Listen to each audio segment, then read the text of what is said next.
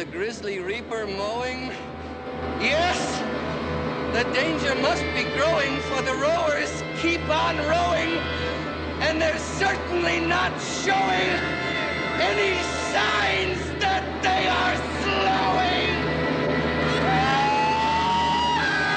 Oh, make it stop, Daddy! Luca, this has gone far enough! Quite right, sir. Stop the boat!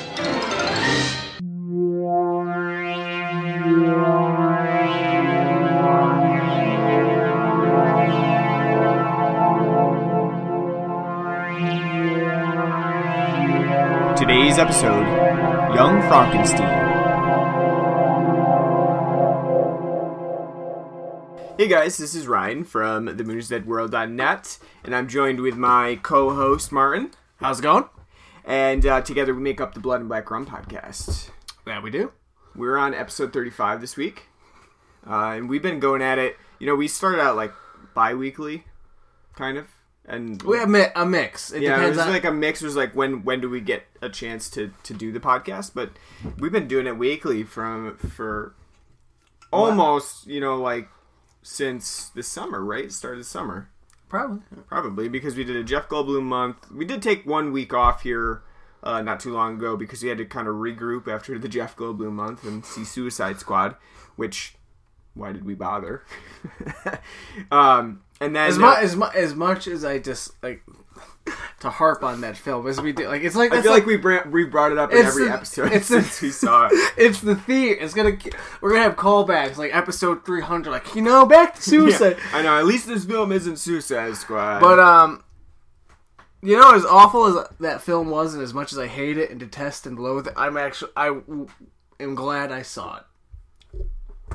Now you know what everybody's talking about. Because now, well, no, I don't. Because nobody I know except you has seen the films. Well, you said that some of our friends have seen it and they actually kind of enjoyed it.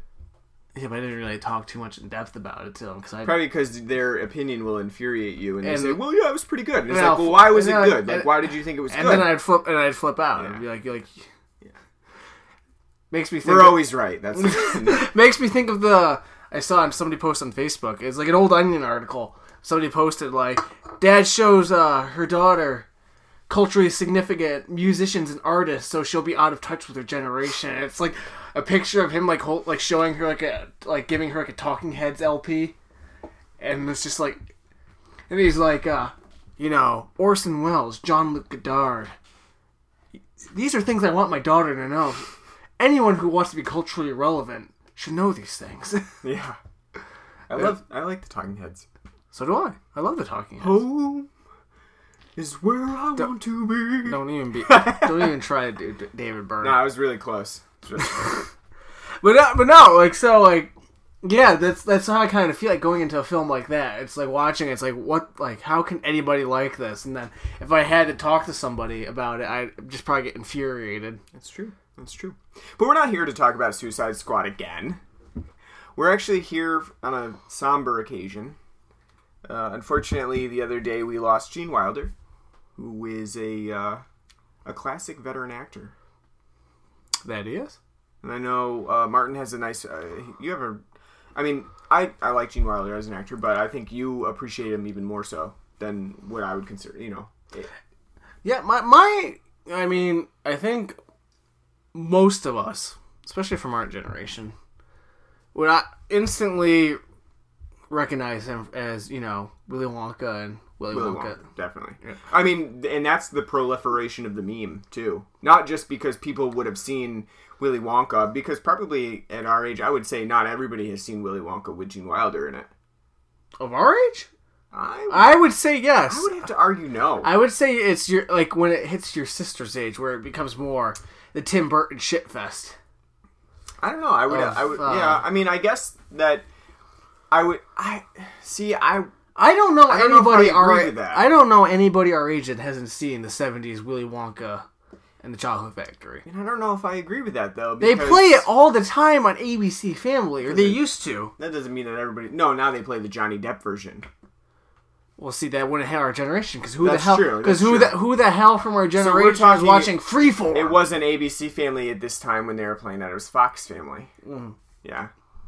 But they do they change their name every 2 years? It's pretty much a generational thing. Like, oh, you know, we're Fox Family now. We're ABC now. We're Freeform, and then we're going to be Freeform. Like, you know, I'm pretty sure that everybody at a certain point is like trying to sell it off because they can't. I'm just imagining. This is kind of off topic. I'm imagining like there's a programmer there that has like tenure. They just cannot get rid of them. And the programmer's like, no, we're going to play Harry Potter this week. And they're like, you just played the marathon last week. Like, no, we're going to play it again. And they just have no control over what this program does. So, like, we need to sell this as quickly as possible to the next channel. Like, I know. Well, I was going to say, it's funny because I never watched original programming either, but I know they had like a couple of them, like Greek, which is probably supposed to be like a Degrassi, but it's not like, you know, Nickelodeon's their version. And I remember too, like for the longest time, like when they would air like Willy Wonka and the Chocolate Factory. After that, Seventh Heaven, 3-hour marathon. Yeah, I mean that's the thing. That's what I said. I think they have one programmer. Who is just adamant, like, nope, we're playing a marathon of Harry Potter. We're going to play every single Johnny Depp movie. He's been working in TV since Walter Cronkite back in, you know. And they're just like, we can't get rid of this guy. Like, literally, we're just going to have to sell this to somebody else to deal with it. The 13 Days of Halloween, we're going to play the same things over and over. Beetlejuice, Harry Potter, because it has a Halloween scene in it. We'll get the Addams Family in there a little bit. Then more Harry Potter again. That's a great movie. I'm not saying that. I'm not saying that that's not a good movie. I'm saying that ABC Family was known for their 13 Nights of Halloween the exact same movies every night. Well, it's the same thing through the Christmas, the 25 Days of Christmas. Yeah. Hey, just repeat those old claymation videos during the day. It strikes harder with me with like Spike TV. And the Bond marathons. And they first started doing that was all over the place. The Bond Christmas marathons. They actually played like every Bond film almost. Like there was one year they actually played my second favorite Bond film, which each year gets closer and closer to becoming my favorite one. I mentioned before, Honor Majesty's Secret Service, which stars George Lazenby. That's like they played it once, and I remember like they used to play constantly like all the different Bond films. It was great. And then by the third year, it was just the same fucking Roger Moore films and like Pierce Brosnan, and then Goldeneye, and that, and The World Is Not Enough, and that was it. And it's like, I don't want to watch. Like, really, out of all the Roger Moore films you're playing, Moonraker, really, Moonraker. Yep. I don't want to watch this shit. Especially seeing as Moore only had two good Bond films, but it's like, yeah, like you pick the shitty ones to play. That's right. And so like it became like something that I became excited as a kid, like the Bond marathon's coming up, and it's like, they're gonna fucked it up again. They're gonna play Moonraker again. God damn it! All right, I'm gonna reel us back here because we kind of got off on a tangent there about complaining about television channel programming, but yeah, so I don't know, I want to say that I think a lot more people just know Gene Wilder as Willy Wonka from that meme. I think that's like the biggest thing. The meme that's, you know, like, tell me again. I mean, I do love the meme. I love the meme.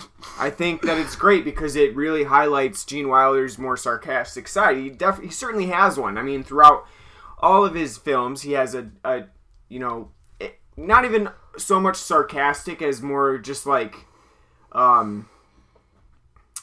I don't know how to describe it. It's not sarcastic, but it's like playful douchiness. Yeah, kind of. And it's like, because that's what that meme reminds me. Because which that meme is hilarious. I mean, you can put almost anything into it, of him just sitting there with his hand on his chin, kind of relaxing back. Like, oh, tell me about how, you know, such and such, like, or.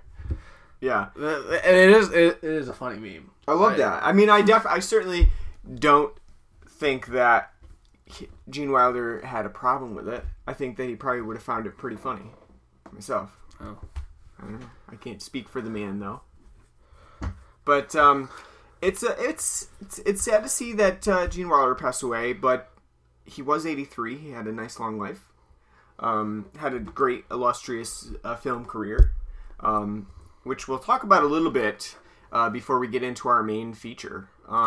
And like I said, you know, you are more the bigger Gene Wilder fan, you know, you love Blazing Saddles. You brought that up. That's you actually wanted to do that film rather than the one that we chose for this. I think Blazing Saddles, if it's not my favorite comedy of all time, it's in the top three. Mm-hmm. Blazing Saddles, hilarious. See, I think the fact that you also, as a Western fan, don't put it... I do find it funny. I've only seen it one time, so I haven't, you know... I've seen it once. I do find it funny. I just remember not finding it as funny. Well, as some... how old were you when you watched it? I don't know. It was only a few years ago. I think if you watched it now, you'd have like a greater respect. Maybe for it. That's true. Because like as a kid, I watched it and thought it was funny, and then when I watched it when I was older, it's like I get that joke even like that's funny. Like as a kid, how am I supposed to sit there and laugh at the Hedy Lamarr jokes that are constant throughout the film of like Harvey Korman constantly going, you know. Okay, Hedley. It's Hedley. It's Hedley. I'm not, you know, not. I wouldn't, because I'd be like, what? Because the only thing I can connect that to as a kid would be like the Hey Arnold episode where Grandpa Phil's like, oh, I should have married Hedley or Lamar when I had a chance. I'd be like, who the fuck is that? I don't know who that is. And then when I'm older, oh, that makes more sense. Type of thing, you know? Yeah. Yeah, I mean, I did like it. I don't know. Maybe it was when I watched it. Blazing Saddles is still my favorite Mel Brooks film. And that's saying a lot, too, because the film that we're doing today, Young Frankenstein, I love as well. And The Producers, I also love as well. And I also have, despite what... And I love, I don't know if you've seen it, History of the World Part 1. That doesn't have Gene Wilder in it, but that's hilarious. I have not seen it. And a lot of people don't like it as much, but it's something that I kind of hold dear to from watching as a kid. Mm. They used to air it all the time on Comedy Central, too, is... Mel Brooks' Robin Hood, Merry Men in Tights. Yeah. That one is not my favorite either. Well, it's not my favorite either, but I don't know, a lot of people don't think it's that funny. I think it's funny. I still... Like, yeah, I can't say that I think it's entirely that funny. I do think it is, you know, it has its moments, but as funny as... I wouldn't even say that it's as funny as Blazing Saddles. I'm not saying it's anywhere near that. I'm still saying a lot of people don't like it. I can sit there and say I like it, and I do think it's funny. But is it? No, it's not like it's not Spaceballs good. No, it's not Spaceballs good. But we're getting off topic a little bit here. Mel Brooks didn't die. Gene Wilder did. Well, he may be soon. Oh, don't say that. Oh, I hate to say it, but Mel's old. He is. Yeah. He's really old. He's old as shit as well. So what do you think your favorite Gene Wilder movie is? I know you love The Producers. Performance wise. Probably Young Frankenstein. And this is like something like with Mel Brooks I can agree with. Like, I think probably for like Mel Brooks' like film canon, his best film overall, like quality wise, is probably Young Frankenstein. I don't think it's the funniest though. I think Blazing Saddles is hilarious, but I think like with Young Frankenstein, the attention to detail and how like nuanced it is. And, like, that parody and callback and homage to Universal horror films of the 30s. Mm. It's so well done, so, like, right on the nose, that it makes it probably Mel Brooks' best film. But, and I think, too, Gene Wilder's best performance is probably in Young Frankenstein. He's terrific. Mm-hmm. Because as much as I love Blazing Saddles and think it's hilarious, I think more of, like, Harvey Korman's kind of, like, little bits and Cleavon Little too, and so I mean, yeah, I think Young Frankenstein's probably his best. No, I was just looking here and I see that Gene Wilder's one of his films was Haunted Honeymoon, which I felt like I had seen, and looking further into it, I don't think I actually have, but it is very similar to another film that stars Steve Guttenberg, and the film is called High Spirits. It has a very similar premise to Haunted Honeymoon. I love that you're comparing Gene Wilder. I'm not comparing Steve. I mean, they do have curly hair. One's a talented actor, the other isn't. Steve Guttenberg, you're talking about, is the talented actor, right? Yeah, Big Green. Deputy Dogs in Love. Casper, A Spirited Beginning. Police Academy. I wrote, what is it, the robot one? Oh, Short Circuit. Short Circuit. He had an illustrious career, too. How is he not dead? Why would he be dead? He's not that old. I don't know. He was in Sharknado 4. I missed it. Oh, and he's going to be in Two Lava, Two Lantula. Has that aired yet? What the hell is Two Lava, Two Lantula? It aired. It already aired. Is that a sci-fi movie? Yeah, Lava Lantula was the sci-fi movie, and then that's the sequel. What is it about? Lava tarantula? Like a lava tarantula. Oh my god. But back to Gene Wilder, he's probably really... He's rolling over in his grave right now. He's like, he's tuning in. Is he in a grave yet? Oh. He's listening, and he hears that you compared him to Steve fucking Gutenberg. I didn't compare him. Why don't you just compare him to Bronson Pinchot while you're at it? I didn't compare him to Steve Gutenberg. I said the films that they were in, Gene Wilder's written and directed Haunted Honeymoon, and Steve Gutenberg's acted High Spirits. They're very similar in their premises. That's all I'm saying. All right, let's take a break to discuss the beer that we're drinking, and then we'll hop into today's feature, which is Young Frankenstein. So what do you got for us today? What do you got? I have for us, continuing the Oktoberfest theme, I have for us something we both never had. Mm-hmm. We have Two Roads Oktoberfest, which is their take on the traditional Marzen-style lager.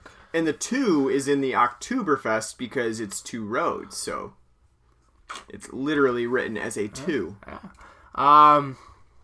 I've never seen any Two Roads up around here before. They're Connecticut-based brewery. Stratford, Connecticut. But when I went to go get something for us for the podcast, I saw they had a whole bunch of them on the shelf. Not just this, but like a bunch of other beers. And I thought I'd get it because I'm like, well, never seen that one before. Let's give it a try. Give it a whirl. See how it is. And I'd say it's a traditional American style. Ein Prost! That's terrible. That's great. No, that's terrible. Ein Prost! Is that better? That's even worse. Is that better? Is that... You gotta watch Legend of the Galactic Heroes. Is that generic German? You gotta watch Legend of the Galactic Heroes and watch Japanese people say Prosit in, their Japanese / German accent. Thank you for messing up the microphone there as you toasted your beer. Well, I'm sorry, but somebody was being angrily German over there. Yeah, I was being generic angry German. Well, I take offense to that. The language is... angry. I take offense to that. So I like the Two Roads Oktoberfest. I would say, like, what I was explaining it to you before, I said it's lighter, but I mean the mouthfeel, like the lager feel of this is lighter than what I had tried with a previous beer. I disagree. To me, it's actually pretty, like, it's very malty. Got a nice caramel. It is malty, yes. Nice caramel undertone.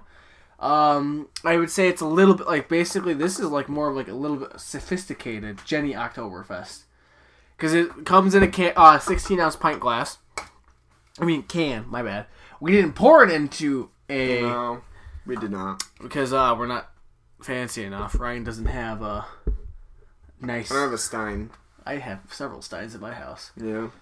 That's because I have German background. With your shitty Ein Prots. But, but it's, it is, like, I would compare it mostly to a Jenny Oktoberfest, but a little bit more complicated in its, taste and malts. Mm. I like it a lot, but I like Oktoberfest as, in general. I think it's closer to, like, more traditional German. I don't know. I think it's... You don't think so? No, I think it's very...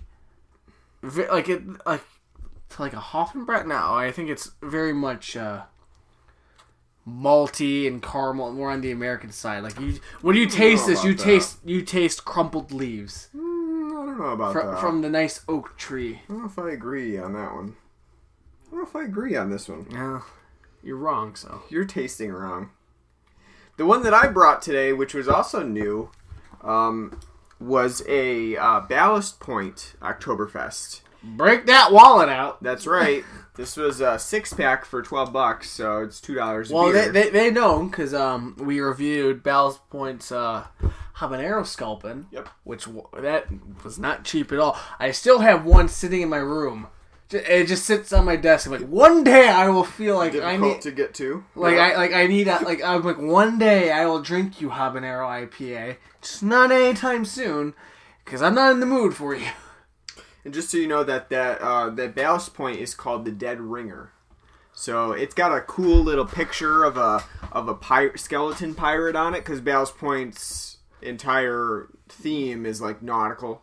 Not like ocean and ships and fish. So this one's and they like skeleton pirates too. So this has got a skeleton pirate on it, and he's got a stein in one hand and he's got a pretzel in the other. You know, traditional Oktoberfest fare. No, just to get a little off topic. If you shop at Hannaford, mm-hmm. our local grocery store, have you bought mayonnaise from there? I don't know. Have you seen the Hannaford brand mayonnaise? No. The label has on the front for their Hannaford brand mayonnaise. Let me repeat that. Mayonnaise. They have on the front mayonnaise with a little bit of chives in it and a hard pretzel, like a soft pretzel like that being dunked into that.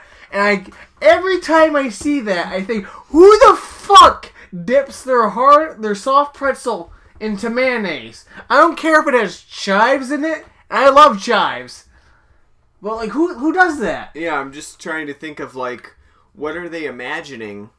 Like, is it, like, supposed to, instead of, like, mayonnaise, they're thinking it's, like, cream cheese or something? It'd be even worse. Well, I can see, like, cream cheese and pretzels. I can see that. It's just similar to a bagel. It's similar to, like, I don't like, say, like, pretzels are similar to a bagel. But no one is going around dunking things into mayonnaise unless it's like turkey. I know my mom dunks turkey into mayonnaise. I mean, so I'm not going around dunking anything. Like I like mayonnaise, but I never thought like, you know what, my soft pretzel, I'm gonna dunk it. Like it's like no mustard. Well, or, like next time you gotta try it. It bottled my because I have a bottle of it at my house and I was like looking at it. I'm like who the fuck does this? And I noticed it like a year ago when they had like a big display out front for like they had like their mayonnaise on sale and they had, like jar of mayonnaise. And I looked at it, I'm like who like has a pretzel on? Who dunks? Like why don't you have a sandwich like a turkey club? Like put your mayonnaise on your turkey club to give it that nice . Yeah, that's just gross. That is, to this day, boggles my mind. Whoever made that is now. Granted, if you actually do that, please enlighten us. Tell us. I want to know, because maybe I'll give it a try. But this guy like says, you know, I heard like some people might find me stupid, but I remember watching on ESPN like Around the Horn, and one of the contestants that's been on there fucking since the dawn of time, Woody Page, was saying how you should have Coke and peanuts. Put peanuts in your Coke. It's like an old Southern treat. And I tried that once. Wasn't too bad? Wasn't good. It's supposed to be like a salty and sweet. It didn't really work out that well. Why don't you just pop a peanut and then take a swig? Yeah. What's the point of... But he was saying, like, put the peanuts in your Coke and drink it like that. Yeah, that's weird. And I tried it, and I was like, ew, I wouldn't do it again, but I can kind of see where that's going. But, I mean, like, a pretzel and mayonnaise... That doesn't sound good. Maybe if your pretzel's infused with meat, cheese, and bacon in it, then dunk that shit in mayonnaise, you know, but back to that Ballast Point Oktoberfest, it's pretty good. I like it quite a bit. I seem to think it's quite malty and it has a bitterness to it that I enjoy. Not super... I would say that it's not... Like Sam Adams' Oktoberfest that we tout. It's not worth 12 fucking plus bucks a six-pack. So. No. I think it's pretty good. I liked it, but I wouldn't say it's 12 fucking bucks a six-pack. Yeah. I mean, I'd rather get this again. Yeah. I'd rather get Two Roads again. I'd rather drink Jenny Oktoberfest. I'd rather drink Sam's Oktoberfest. I'd rather drink Saranac's Oktoberfest. I liked it, but just like there was nothing to me about Ballast Point's Oktoberfest that made me go, ooh, and nah about it. I think it was considerably different. I liked it. I thought it was just the same old American style. Nothing new going on there. I thought it was a little bit more... Go back to your fruity... deeper. Your fruity IPAs. It was a little deeper than a normal, like, your normal Oktoberfest. What does California know about Oktoberfest? Nothing. I don't know. Trust my rich white folk from Connecticut. They haven't seen the sun in 12 years. Would I pay $12 again for it? Probably not. It was a special treat. But... I liked it for what it is. I still got four out there, so take it 10 years to get through. Nah, these all drink pretty fast. These'll be fine. All right, let's get into it. Let's get into Young Frankenstein. Young Frankenstein. So we had a discussion about, after like a debate about which Gene Wilder film we were going to cover. And you really wanted to do Blazing Saddles. Yeah. And I pretty much promoted Young Frankenstein for... And I kind of shouted... It was texting, but I shouted over you. It's like, Young Frankenstein. And then you were like, you want to do that? And I was like, Young Frankenstein. So I was kind of the one who chose Young Frankenstein. But that's because I prefer it. And I prefer it because I am a lover of horror movies, and I think that this lends itself very well to the horror discussion because it's a great parody of Universal Monster movies. And that I agree with. Even though I'm not the biggest horror fan, I have seen plenty of Universal's. Yeah, you've seen like original Dracula, the original Frankenstein, Universe, yep. Sequels, Wolfman, The Mummy, I've seen them, and I like all those films too. I like that classic chiller feel. Mm-hmm. I love the black and white aesthetic, and just the overall tone and mood they set. You like Boris Karloff and Bela Lugosi. Yep. But I think Blazing Saddles. I think that's like one of the funniest films ever made. So that to me was the reason why I chose it. But seeing as we're more of a horror podcast, I totally understand with Young Frankenstein. And it's not a bad choice either, because Young Frankenstein is also a fantastic film. It is. It's really good. And throughout the beginning of the film, there's actually, it's hard to see that it's going to be a parody. Right at the beginning when there's that initial scene where you're... Well, I think if you know Mel Brooks, Yes, that's true. You're not going into the film, like, after watching Get Smart, Blazing Saddles, The Producers, like, oh, he's going to do... Like, it's 40 years since they've done, like, a film like this. They're going to go for a serious chiller. That's true. But at the same time, I do feel like it does have its moments that... It could be directly out of a Universal Monster movie. Well, like I said, I think Mel and Gene, I almost feel like, I don't know if they've ever said it, but I almost feel like they had to have sit down. One, I imagine they both loved loved those films of the period. And you would think so, because this is more like a homage. Reverence to those films. And it's more of an homage than it is a parody. I think, though, they had to, while they were watching the script, they had writing the script. They had to have been watching all of those films from the early 30s to the mid 40s. Yeah, the Universal chillers, and watching them and going okay, they do this wipe for this kind of scene, they use this wipe kind for that kind of scene, because they nail in this film the tone and the vibe of a traditional Universal Monster film entirely. The film starts out it's perfect homage. It's you get the lightning and the Young Frankenstein, and then with the quiet, classical music playing with, the title cards of them saying starring, you could instantly, if you've ever watched Bela Lugosi's Dracula, instantly connect to oh, that's with Dracula, yeah, and with Swan Lake, and the opening credits, totally can connect to that. And I think they hit that vibe and that tone perfectly.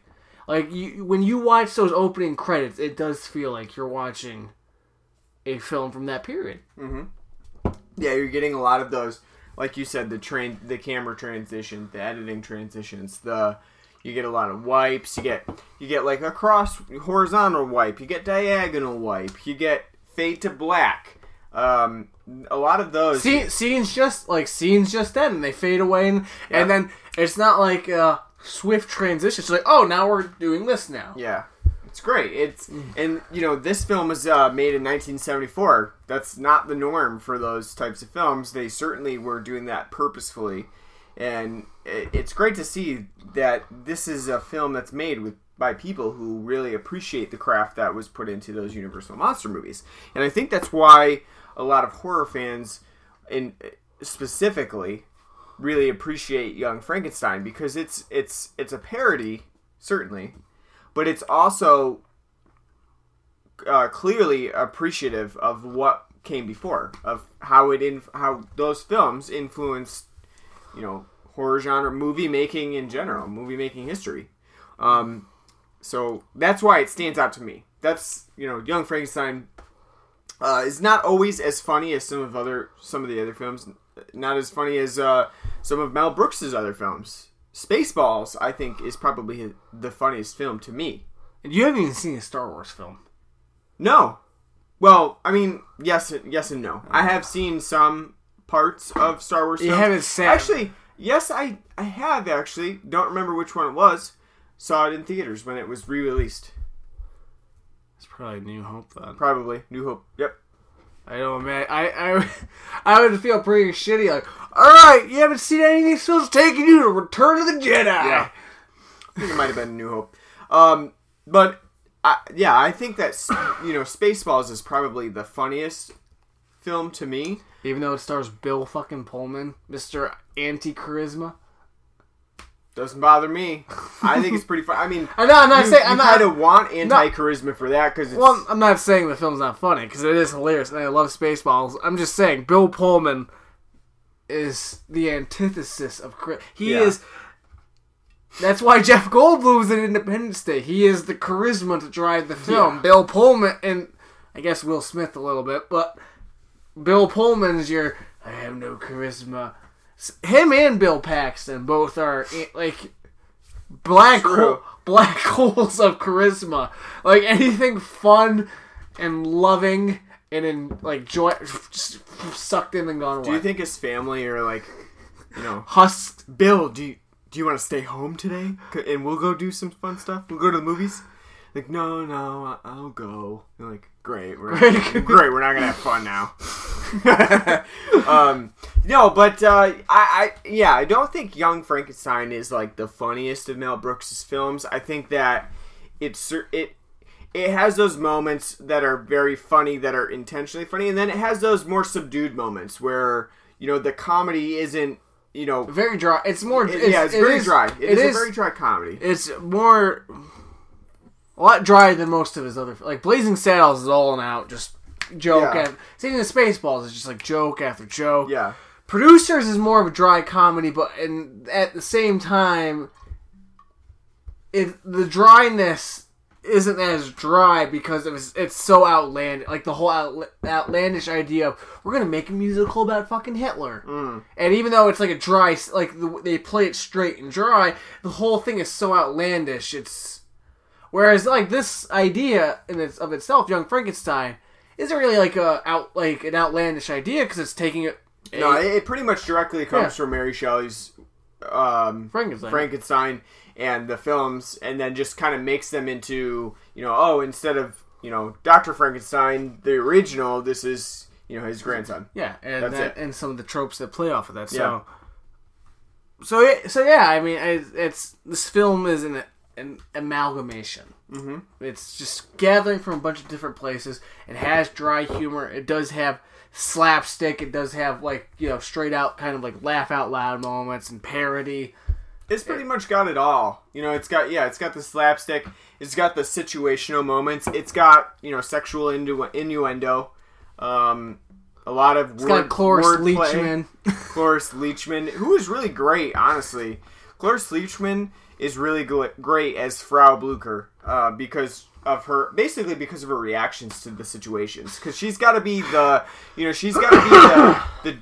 Germanic woman who is just very intense in every scene and very, very intense features, very intense reactions, all of that. The whole bit where Gene Wilder's expositing you did this, and she's playing the violin yes, and then you did this, yes, and she's fantastic. It's great. That's the perfect moment. I know it's great work between where you get the and you expect that scene to go too long.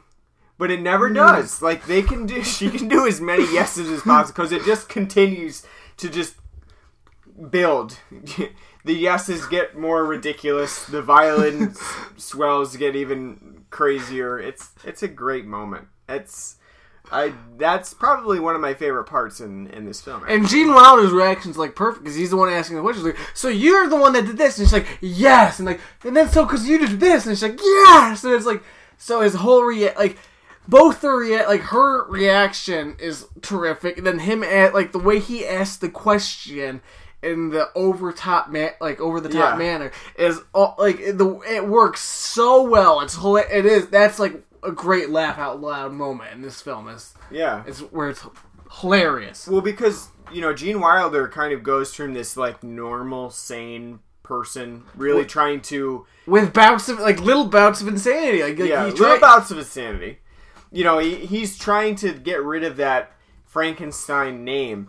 He's trying to adopt Frankenstein instead to kind of get rid of his grandfather's image. In that part of the beginning of the film, you get that a lot, and over time throughout Young Frankenstein, you see that he's kind of slipping more and more into the Frankenstein way.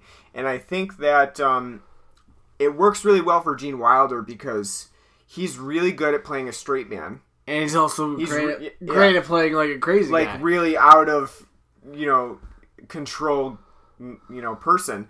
What do you like more about Gene Wilder in Young Frankenstein or in his career in general? Do you like him more as the straight man, or do you like him more just going zany? I think in a lot of his roles they're both, because as we have in the opening, with Willy Wonka, which is from Willy Wonka, that whole scene is a little out of touch with the rest of the film. You have this father-like figure in Willy Wonka, but at the same time he doesn't he's trying to give away his factor, but at the same time, he sees people doing stupid shit, and he's no, please, stop, don't. He's weeding out the assholes.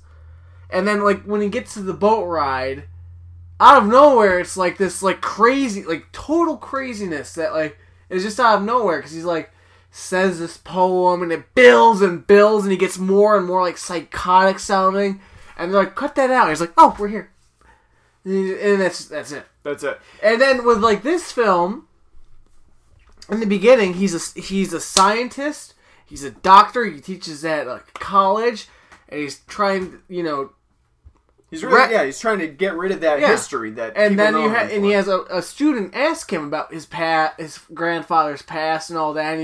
And his rage builds up, and so you have him being funny as a straight man, and as soon as. He's getting pressed. He gets more and more aggravated and agitated, and then he gets the craziness kind of slips in. He does both of them so well, because throughout this entire film, he plays a straight man very well, and then when he needs to be crazy and kind of unhinged, it fits perfectly well, and it meshes terrifically together. It's very seamless. It doesn't feel him going from. From first gear to fifth gear doesn't seem so out of place. It totally, you can see it, the machinations going on there.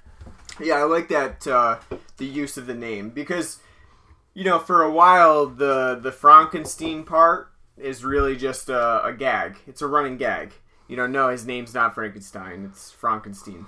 But throughout, it becomes a bigger thing. It becomes a bigger, name of namesake, of pushing away the historical implications of what your forefathers have done, And it becomes more than just a running gag, especially when he finally embraces the Frankenstein name, adopts it, and uses it for himself. And then tries to seek glory from it. Yeah, exactly. And I do like that because, you know, Young Frankenstein still has a lot of the same themes that, you know, Mary Shelley's Frankenstein has. It doesn't ditch those in favor of comedy. But at the same time, it's more of a satirical play on that to make it funny, along with, you know, the reverence that's paying to that, the original stuff that Mary Shelley wrote and then the Universal adapted for its Frankenstein film.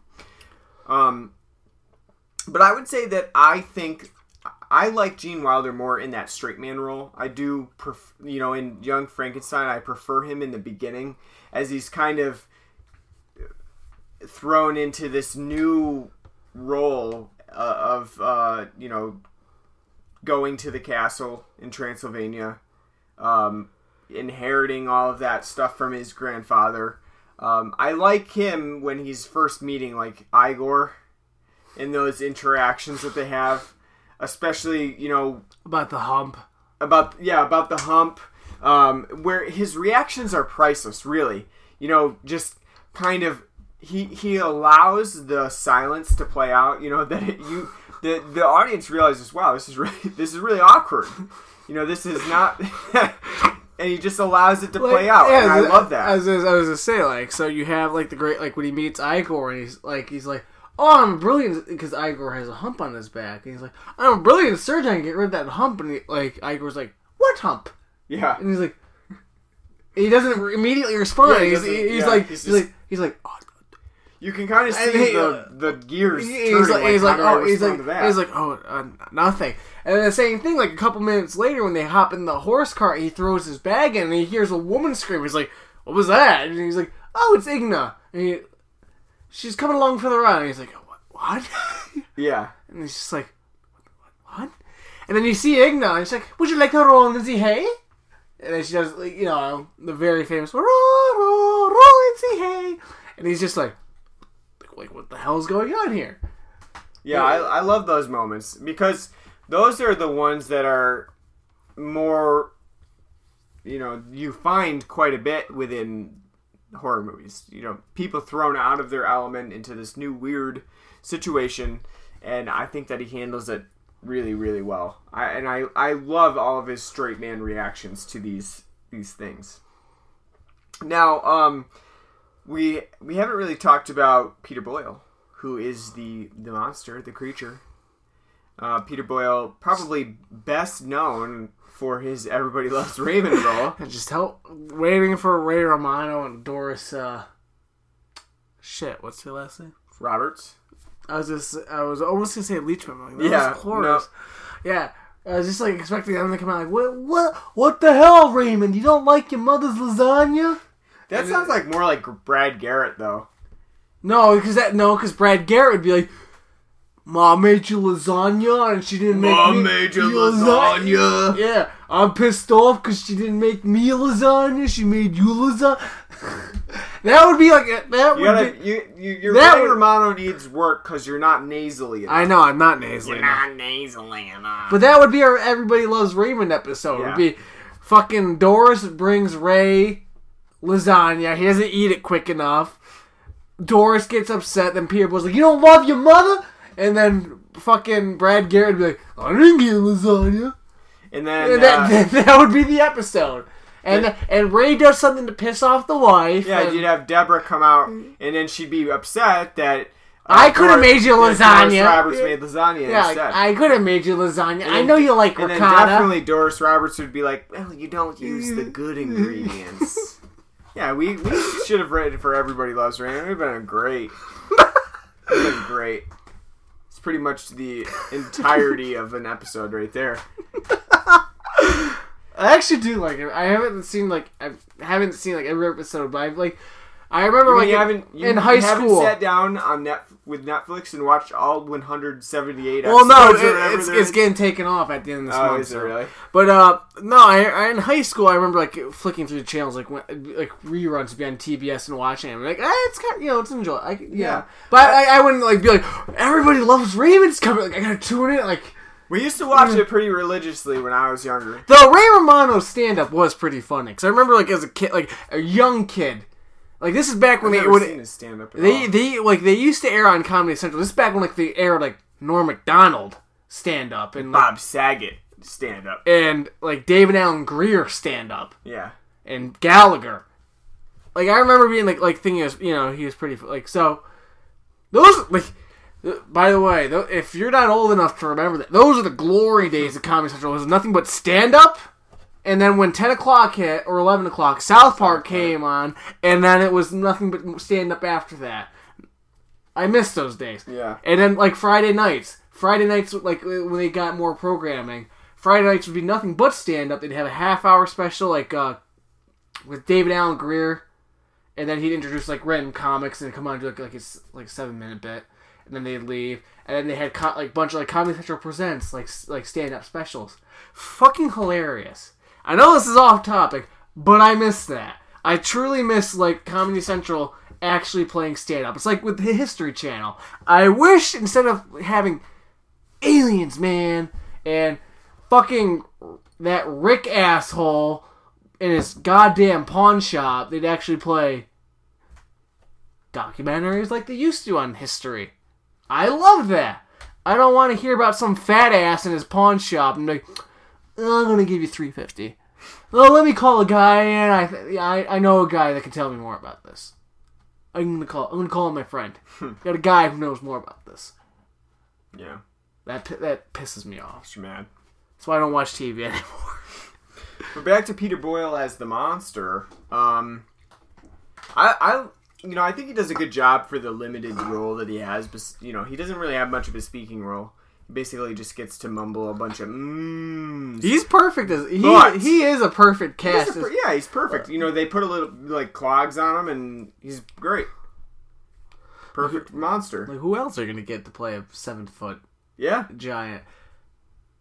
I even think, like, in just, like the, like... I don't think he ever aged, really. I mean, he looked... No, he looks... Everybody loves Raymond as he does in Young Frankenstein. Except with gray hair instead of... Yeah. He looks the same. Poor bastard. Yeah, he always looks like Frankenstein. Actually, I think they made a couple references to Frankenstein in Everybody Loves Raymond, honestly. I think, like, for Halloween episodes, he'd be Frankenstein or something like that, What the fuck you looking at? I don't think he said... Raymond. Well, I could see it. Like, if Everybody Loves Raymond was uncensored, old Italian man, like, what the fuck you looking at? Yeah.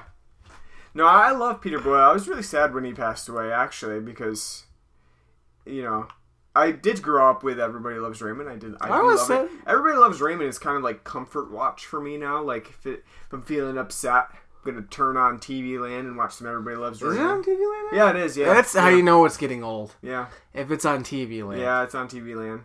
No, I was sad, too, when he died. Yeah. I was like, I do like Peter Boyle.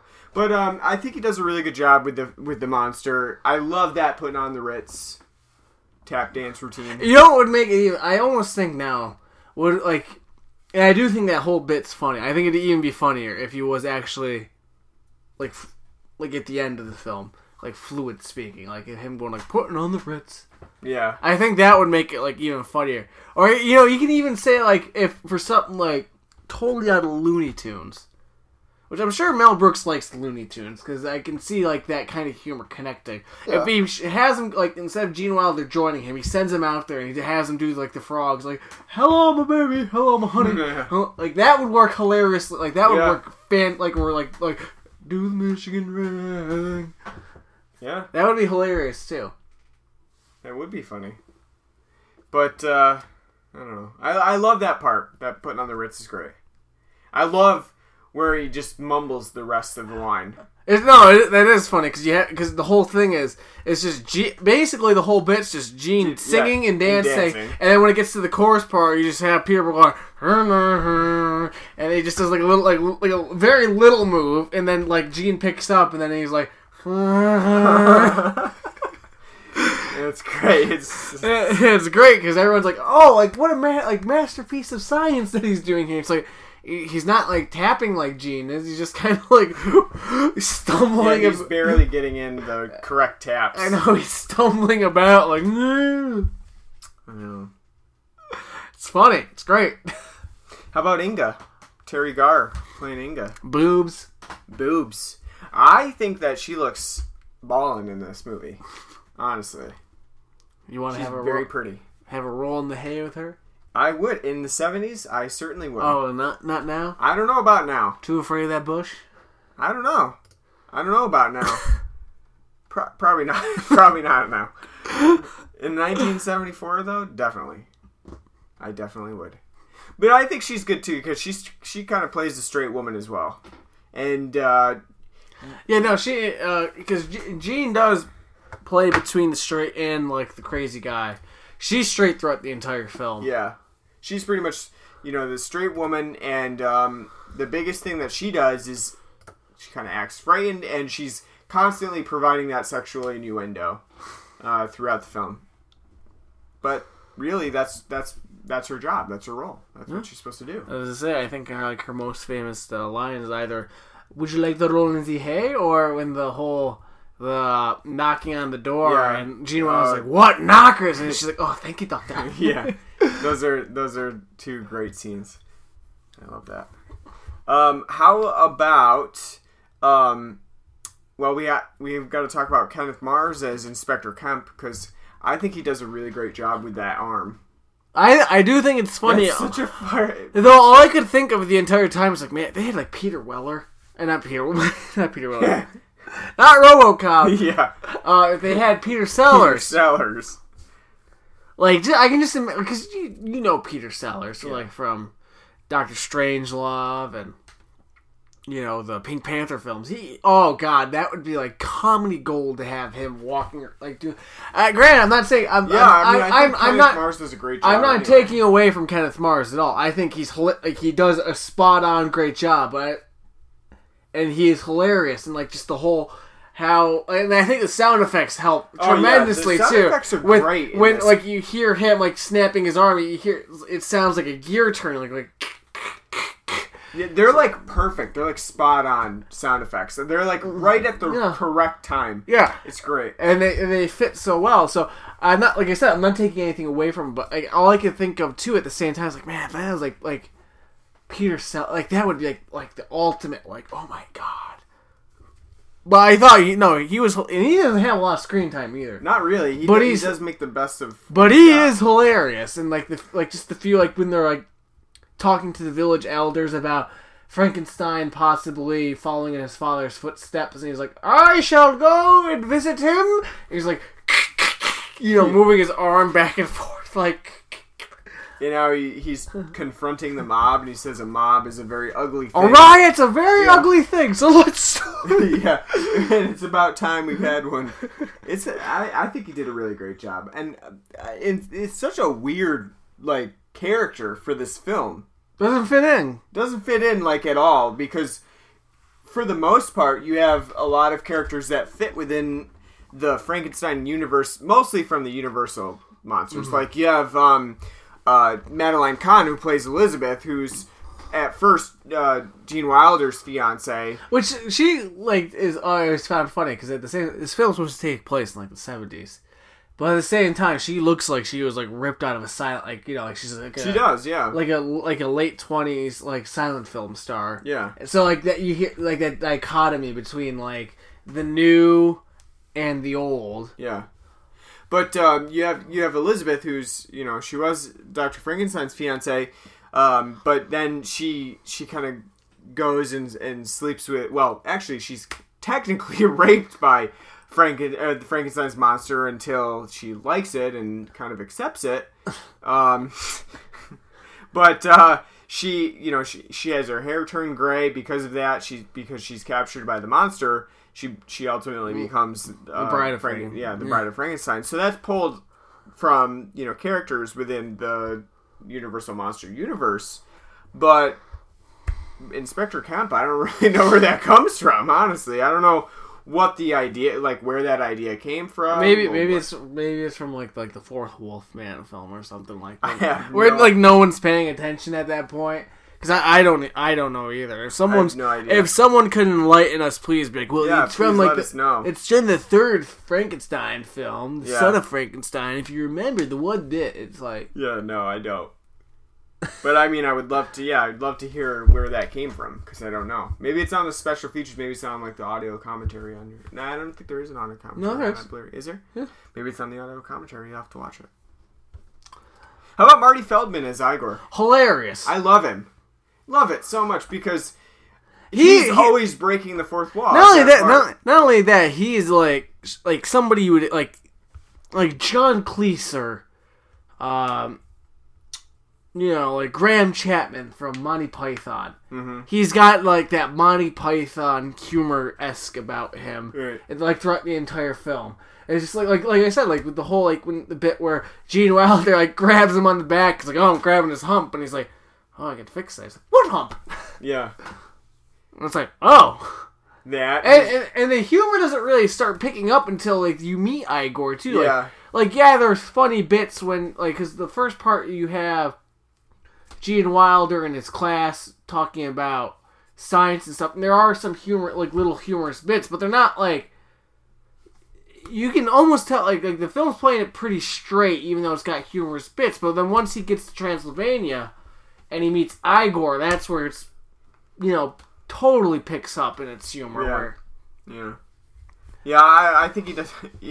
He's great in that part. I like how they break the fourth wall quite a bit. You know, he stares at the camera. You know, he references. His eyes are so buggy. Yeah, it's great too. This part, like, because his hump keeps changing throughout the scenes on which side it is, and you eventually have Gene Wilder ask him like, "Isn't your hump on the other side?" He's like, "What do you mean?" Yeah. And he's like, "It's on the... Oh, never mind." Because throughout the entire film, he's changing it. I read online, actually. I don't know if it's true or not, but I did read online. Apparently, Marty Feldman would constantly change this, where his hump was, until somebody would notice. And then it was on the other side, and that's how that got in the film. Huh. That's like...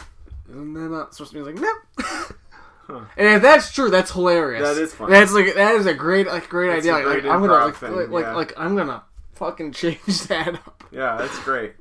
I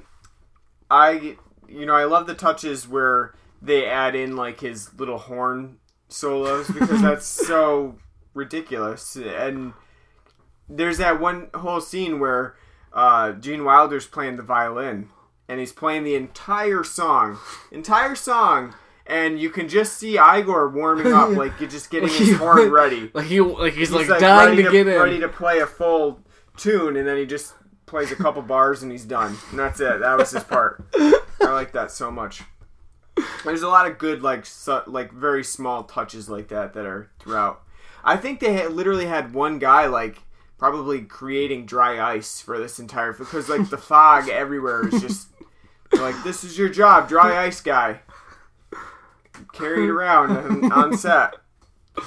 But anything else that you want to talk about specifically? Gene Hackman's cameo. Gene Hackman comes in there. He's a blind guy. I don't think he's credited either. No, he's definitely not in the opening credits. Credited. I don't think he is at the end credits either. No, you don't think so? Because I know, because I was looking at the opening credits to see if there's anybody else that I really recognized in here, and I know I did not see him in the opening credits, but I didn't know, you know, I don't know about the rest of the credits. Yeah, I don't see him on here, actually. Oh, yes, there he is. Credited pretty far down as the blind man. I don't know if he's technically credited... I didn't see him when I was watching the credits. But, it doesn't say uncredited, so he must be credited. But his bit's hilarious. Yeah. Just like him playing the blind man, being like, "Oh dear Lord, please give me company before I die." And Peter Boyle breaks in. He's like, "Oh, thank you, Jesus." And he's like, "You must be hungry. Have some soup." And he's a blind man. And Peter Boyle's holding the bowl, and he sees the ladle moving back and forth. He's trying to get it in the bowl, and he keeps missing, and it, like, you know, burns him on the crotch. And he's like, "Rrr!" And he's like, "Oh, so you're mute." There's a great, yeah, there's a, that's a great scene where he gets the wine and he thinks, okay, well, I'm all set. You know, you can see the joy, like the joy after, in his face, after, like, oh, I've got some wine now. Like after missing, like getting the soup, he's like, oh, I get that, and he's like, cheers, and Hackman hits his cup and breaks his cup, and he's just like, you can see Peter Boyle just being like, fuck, like, yeah, like, oh, I love that. Yeah, that's a great role that Gene Hackman got, and it's unfortunate that probably not a lot of people... I didn't recognize him when I saw him. Honestly. He's a young Gene Hackman. That's why. A great Gene Hackman. Gene Hackman's a great actor. He's young. He's one of my favorites. He's young there. Anything else that you got? You got anything else? I don't really. We talked a lot about, you know... the comedy within this, and I mean, how would you rate it in comparison to like the rest of Mel Brooks films or Gene Wilder's films? Like, I would definitely say it's up there. Like I said, I if we're gonna get to our overall film rating, yeah, I would probably give it a 9 out of 10, and that's because like for me, Blazing Saddles is a 10 out of 10, and maybe one day we'll get to that film, but like what like that. To me, is one of the, like I said, it's one of my top 5 like favorite comedies of all time. Mm-hmm. I think this film is great. I think it's hilarious, though it is dry at some points. But I do love my dry humor. I think it's well acted throughout by everybody. I think the attention to detail that Mel Brooks put into the detail is really high with like the homage to the 30s and 40s chillers of Universal monster films is fantastic. Like, if you watch this film in the black and white, if you knew nothing about it except like this film could easily like be taken from like a Marx Brothers, like if the Marx Brothers Abbott and Costello. Oh yeah, or Abbott and Costello did like a comedy based off of Frankenstein. They did. They met Frankenstein. Well, no, I know they did, but like you could easily totally fits within that. Yeah. So except with like more adult humor, which you wouldn't see. You wouldn't really see in the censored in the 30s and 40s. Yeah. But with that being said, Mel Brooks' direction is so fantastic, so well done, such like a perfect homage. Like I said, I consider this more of an homage than a parody. Because yes, it does parody, but at the same time, like it pays such great detail and attention and love to those other films. I think it's more of an homage. Yeah. I just by watching, like I said, but from the sets, from the costume designs, from like all of that, and the musical score and the opening credits. At the end, like, it's perfect. Perfect. So, yeah, I can't praise this film enough. Again, I love this film. I love most of Mel Brooks' films. I think this is definitely something everybody should watch. Whether you have seen Universal horror films from the 30s and 40s or not, I think it's something you should watch and experience. Because even if you haven't, you can watch it, laugh. Even though like some of the jokes might not hit with you because you haven't experienced those other films, but you at least you'll be able to take away if you never have any interest in watching like the original Frankenstein, the original Dracula, Wolfman, the Mummy. You'll at least be able to connect to them. Like that's what that was like. That's true. I agree. So, yeah, that's my 2 piece. My 2 cents. I'd probably give it a 9 out of 10 as well. It's a really good film, and it's a classic. So if you haven't seen it, you need to. And again, I do think out of all the actors, I do think Gene Wilder is the best in this. I think his going between the straight man and the crazy man is great. Yeah, it's like the great little scenes of just like him being like, no matter what I say or whatever I do or how much I beg. Don't let me out. And then he goes into the room. He's like, God, let me out, please. I was joking. I was kidding. Let me out.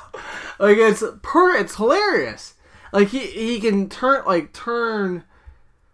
on a dime with that, like those kind of characters, and I think it's shown magnificently in this. And plus, this film was co-written by him, which, as I was telling you, was originally his idea, and he had to convince Mel Brooks to do the film, direct and write it with him, because Mel Brooks originally didn't want to do it, which makes it, that more of a credit to Gene Wilder for having that kind of vision. That's right. So, just want to end with, it's unfortunate that Gene Wilder passed away, and we wanted to dedicate this episode as a tribute to him. So, thanks for all of the great films that you put out, Gene Wilder. Thanks for all the writing and directing that you did, because he did direct and write Haunted Honeymoon. That was one of the ones that he actually did both on. So, thank you, and I'm sure that everybody who saw your films appreciates them, and hopefully they live on in history. Well, this one is. Definitely. This one will. This one's in the Library of Congress. So. That's right. Yeah, they'll live on. It's in a vault somewhere. Sure, there will be 100 different Blu-ray versions of it. I don't know about that. As much as I'd love to see something like that, I don't know about that. Yeah. But, so, thanks, Gene Wilder. Thank you. So that's it for this week's episode of Blood Black Rum Podcast. Thank you for listening.